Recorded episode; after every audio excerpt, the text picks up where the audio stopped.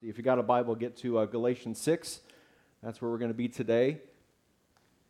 Next Sunday, we finish up Life in Community, looking at 1 Peter 4. Next Sunday is going to be a family service, so if you are a parent of Sun Chasers kids, take note of that. And then in November, we start a new series, a four-part series, looking at four different minor prophets from the Old Testament. If you're tracking along in the Life in Community book, whether on your own or in community group, this week, the book looks at James 1, great passage. It's in the Living and Active Word. We encourage you to continue to look at that. As we thought about this series, Galatians 6 was one passage that I felt like we needed to talk about and that the Lord would use to strengthen His church. And so we're going to, as far as preaching, we are replacing James 1 with Galatians 6 for today, but I pray that James 1 is a blessing to your discussion in your community group. Today I want us to get a clearer picture on what it looks like to walk together in community, when a member of our community is entangled or overwhelmed in sin, how we are to walk alongside them. And that vision revolves around two words, repentance and restoration. So what's repentance? It's a heart change that leads to a directional change. To repent means to change your perspective, to no longer disagree with the Lord, but agree with the Lord. Repentance is the posture that we take toward the Lord, not only at our conversion when we come to faith in Christ, but also for the rest of our lives as we follow Christ. Repentance is the ongoing posture for the believer. It's where faith begins. It's how it continues. John the Baptist said this, "Repent, for the kingdom of heaven is at hand," meaning change your direction now, change your mind about who the Lord is now. The Messiah, the King is here. Get ready for Him. And so the New Testament church continues to proclaim, repent, for the kingdom of heaven is at hand, because Jesus Christ is coming again. And so prepare for Him now. Wouldn't it be great if each of us were just always quick to repent, that we always walked in the light? Wouldn't life in the family of God be a lot less messy if we never fell into sin or had any blind spots, and we're never prone to pursue the things of our flesh that still reside in our hearts? Wouldn't that be great? But we know that's not the case. We know it's not the reality. We see it in our own hearts. We see it in the hearts of our fellow siblings in the family of God. So how do we, the family of God, walk together in community, and how do we, the community of faith, respond when we see a fellow brother or sister overwhelmed in sin, trapped by sin, entangled by it? When repent, for the kingdom of heaven is at hand is not the first response, how are we to pursue? What's our motivation in responding? What's the goal? What's the spirit, the tone that we are to have as we pursue them? How do we want the family of faith to pursue us when it's us who get our feet caught in the snare of sin? For counsel on that, we'll go to Galatians 6. So verse 1 says, brothers and sisters, if someone is overtaken in any wrongdoing, you who are spiritual, restore such a person with a gentle spirit, watching out for yourselves so that you also won't be tempted. This is addressed to brothers and sisters in the church. And Paul's talking about someone within the family of God that has been overtaken by sin. Their life has become entangled. And there are two people in this passage that are in danger. Two people or groups of people who the Lord is at work in. See, one unbiblical assumption we make when it comes to how we walk with those who are caught in sin is we think the Lord is only at work in that person. Like it's their issue, it's their sin, but we fail to see how the Lord desires and is at work in our own hearts and lives as we come alongside them. For instance, one area that my wife and I have counseled in is couples who are married, couples who are in crisis, whether it be external pressure coming in on them, the unfaithfulness of a spouse, the selfishness or lackadaisical attitude of a certain spouse, or both of them. Couples that are in crisis, we've come alongside to offer friendship and counsel to. But you know, when we do that, the Spirit of God is not only at work in that couple, but also in Heather and I. The Spirit is at using that time of counseling to not only warn them, but to warn us and give us this sober reminder of, hey, we're just a couple choices away from the path that they are on. Or that was the story that we walked through, and by the grace of God alone, we're on the other side of that, but we don't want to return to that. So it's not just, well, Lord, be at work in this couple's life, but also, Lord, be at work in our hearts, in our marriage.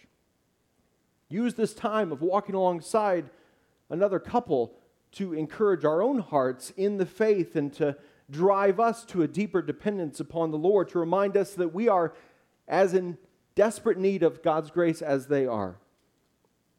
So there are always two people or groups of people who the Lord is at work in when someone is overwhelmed in sin. It's not just them, but it's us. It's the family of God ultimately.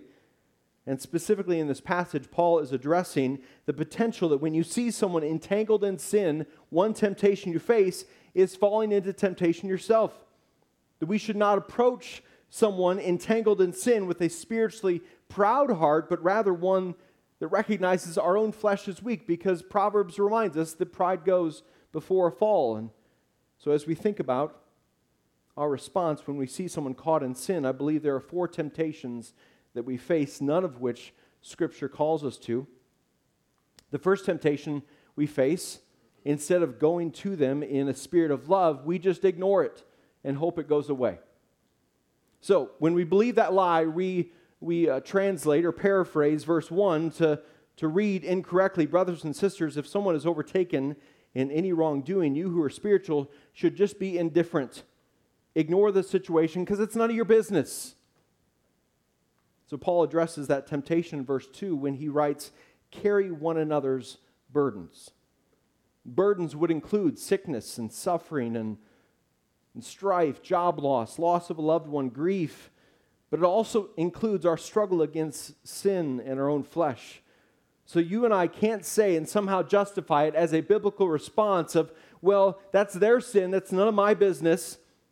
If so, we are ignoring the command to carry one another's burdens, and we are ignoring our identity as a fellow brother or sister in the family of God, a family called to love one another.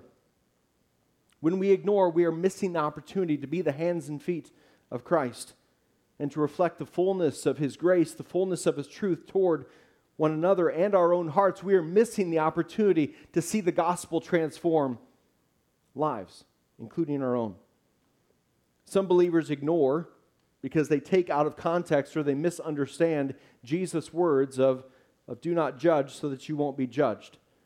But listening to that in context, Matthew 7, verses 1 through 5, Jesus says this, do not judge so that you won't be judged. For you will be judged by the same standard with which you judge others, and you will be measured by the same measure you use.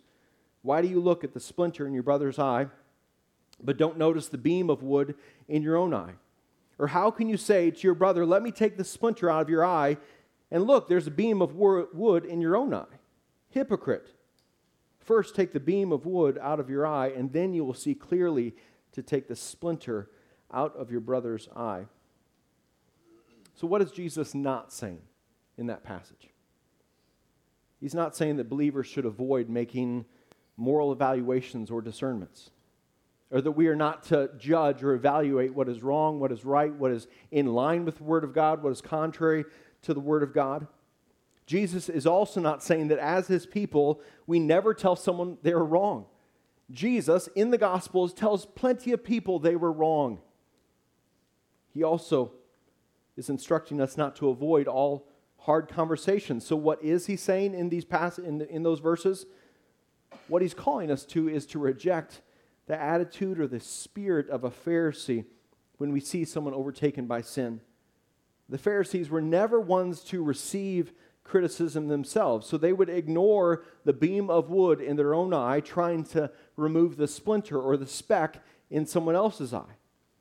Which, if you imagine that, trying to remove a speck in someone else's eye, how careful you must be, and then how difficult that would be if you had a beam of wood in your eye. What happens is you cause more damage in that person's life by not removing or recognizing that you have a beam in your own eye. D.A. Carson, a New Testament professor, said this regarding those verses. Jesus does insist that when they follow his instruction and make evaluations and judgments, they must do so without cheap criticism of others, a notoriously difficult requirement. There must be no condensation, no double standard, no sense of superiority, no patronizing sentimentality. Christians are never more than poor beggars telling other poor beggars where there is bread. This humble tone ought to characterize all Christian witness, he says. The next temptation we face when we see a brother or sister entangled is we excuse and justify the sin. So when we believe that lie, we would reword verse 1 to be brothers and sisters. If someone is overtaken in any wrongdoing, you should help them by finding a reason or excuse for their sin. So we say, well, you see how broken their marriage is. It's no wonder it led to this. Or do you realize how difficult their child was? It's no wonder this is the result. Or do you realize how stressful their job is? And it's no wonder that led to this. And so what happens is we join them in helping them shift the blame onto someone or something else. And I'm not trying to minimize difficult and devastating circumstances. Life has pain. My wife and I have walked through pain, whether it be individually or as a couple. So I'm not minimizing pain that we all experience in this life. At the same time, at the end of the day, you and I are accountable for our own actions and choices. At the end of this life, we can't point the finger and pretend that we are blameless. Blame shifting has been around since Genesis 3. Adam blames Eve. Eve blames the serpent. We also can't justify our lack of engagement because of our own sin.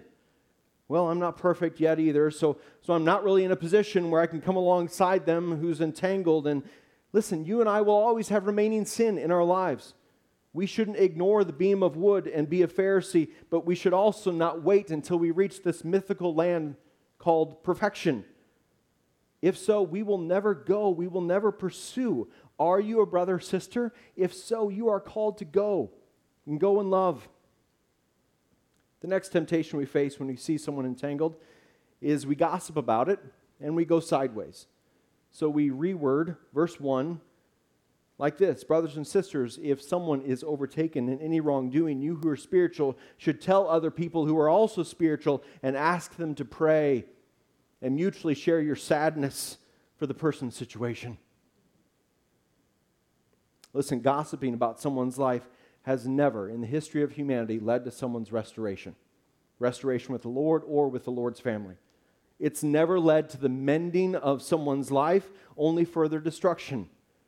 Matthew 18:15 specifically says the first step in engaging someone caught in sin or who we've been sinned against by is go directly to them privately. The last temptation we as brothers and sisters face is we condemn the sinner with a self-righteous harshness. So we reword verse 1 to be brothers and sisters. If someone is overtaken in any wrongdoing, you who are spiritual should condemn them with a self-righteous tone and assume that there is no hope for repentance. And that's the approach of the Pharisee that Jesus is calling out in Matthew 7. The Pharisees were prone to unwarranted, unjust, unmerciful statements, and as a result, their words brought condemnation, not a love-compelled conviction. See, in all these responses, we are doing what Paul is telling us not to do in verse 1, and that is fall into temptation.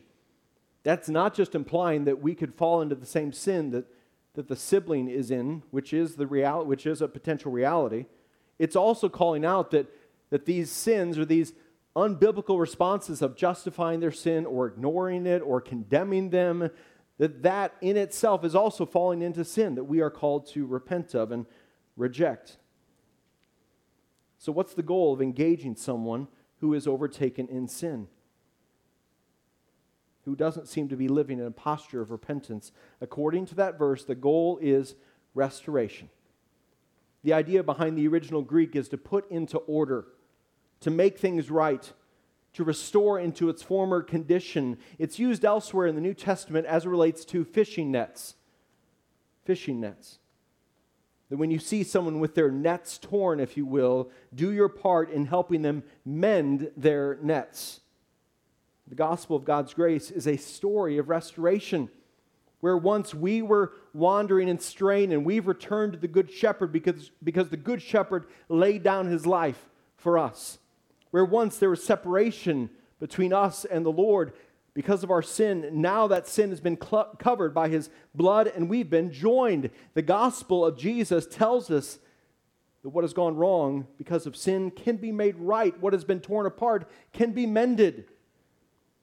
And that gospel is what not only restores us to the Lord, but also to one another. And we want that gospel to be central to life around here.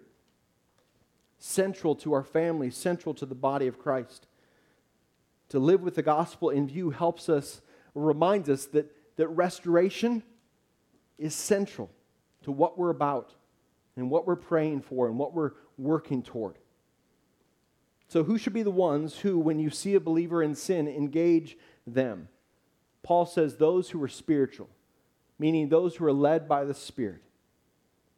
Believers in Christ grieve and disobey the Spirit when we see fellow believers overtaken by sin and we don't engage. And when he says spiritual, Paul's not referring to the varsity team of believers. He's referring to everyday common brothers and sisters like you and I, all in this room, who have the Holy Spirit, who are being led by the Spirit, who are relying upon the Spirit, not their flesh, who are living in the context of a local faith family.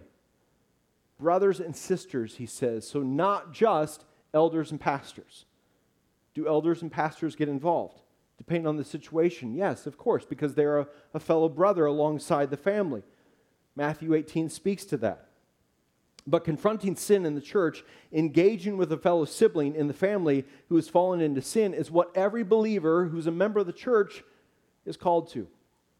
This is what we do as the church in Life and Community. We repent and we seek to restore. This is what your community group does. This is what the membership does. This is what your ministry team does. This is what we seek to practice as an elder team or as a staff.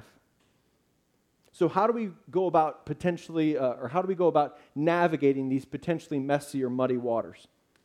With the spirit of gentleness is what Paul writes. Author and pastor John Stott said, this verse suggests that gentleness is born of a sense of our own weakness and propensity to sin. If you're not convinced that you need grace, you will not go in a spirit of gentleness. Gentleness doesn't mean void of truth or absent of truth. It doesn't mean calling wrong right. It doesn't mean avoiding the elephant in the room. It does mean, though, speaking the truth in love. It does mean that you'll be patient as you engage in it, that you'll be prayerful. It does mean that you'll be fully aware that you're as much in need of God's grace as they are. So why do we engage? Why do we move toward or confront a fellow sibling who has been overtaken by sin? Well, if you skip to verses 7 and 8 in Galatians 6, we read the answer. It says, don't be deceived, God is not mocked.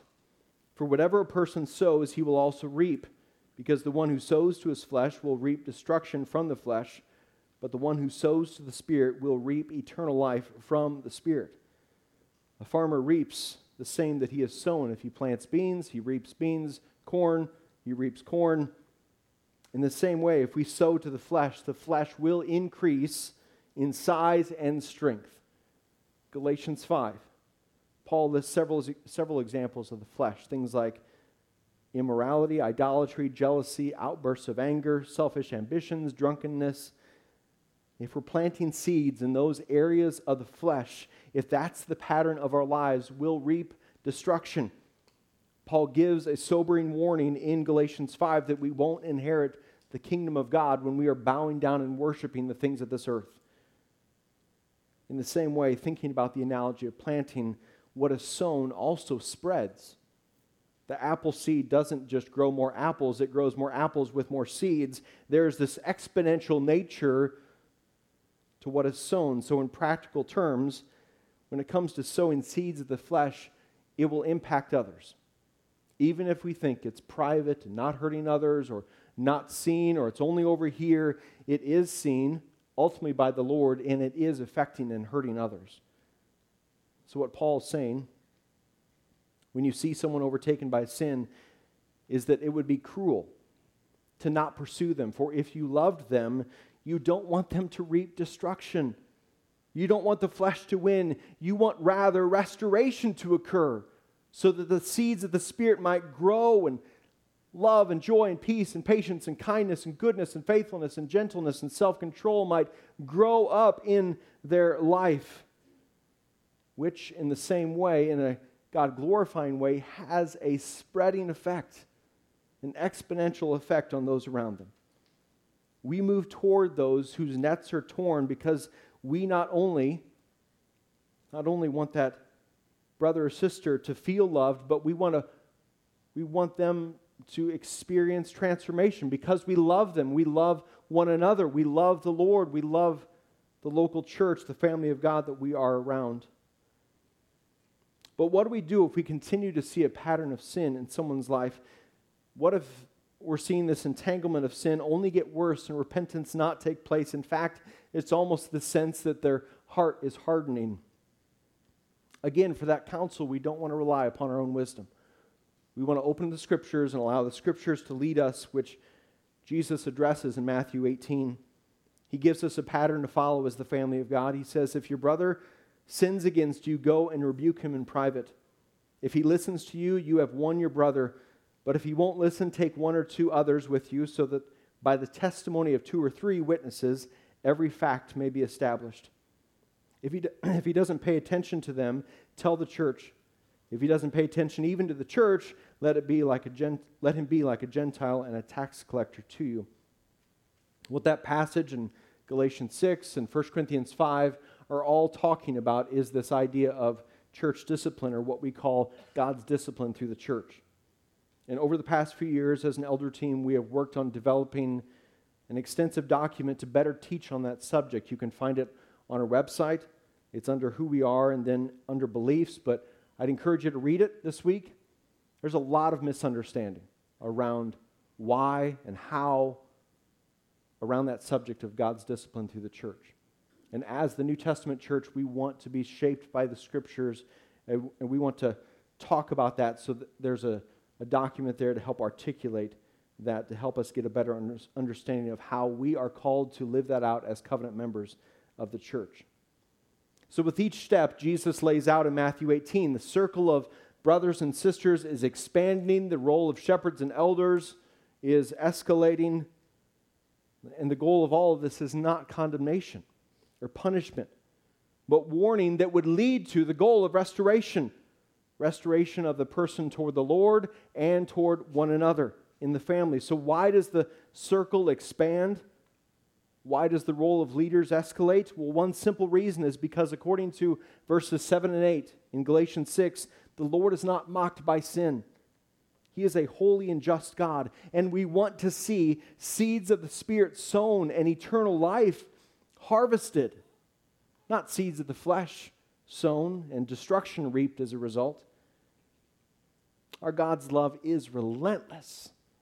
We worship a God who pursues the lost sheep, who rejoices when they return, who laid down his life while we were still sinners. So we are to reflect that same relentless love toward one another. Love for the Lord, love for the person entangled, love for the church, love for those yet to be reached with the gospel, and the outward testimony of the local church is what compels us to pursue the spiritual restoration of a Crosspoint covenant member overtaken by sin. As an elder team and a staff, we're currently reading Paul Tripp's latest book, Lead. It talks about 12 gospel principles that are to shape the leadership in the church and the community that it has with one another. I highly, highly recommend it to anyone. He wrote this as it relates to the subject here in Galatians 6. He says, true biblical love doesn't just accept you, bless you with patience, and greet your failures with forgiveness. Along with all those things, it works to do everything it can to protect you from the weaknesses of heart that make you susceptible to temptation, that make you and I susceptible to temptation. It does everything it can, because that's what Christ-like love does.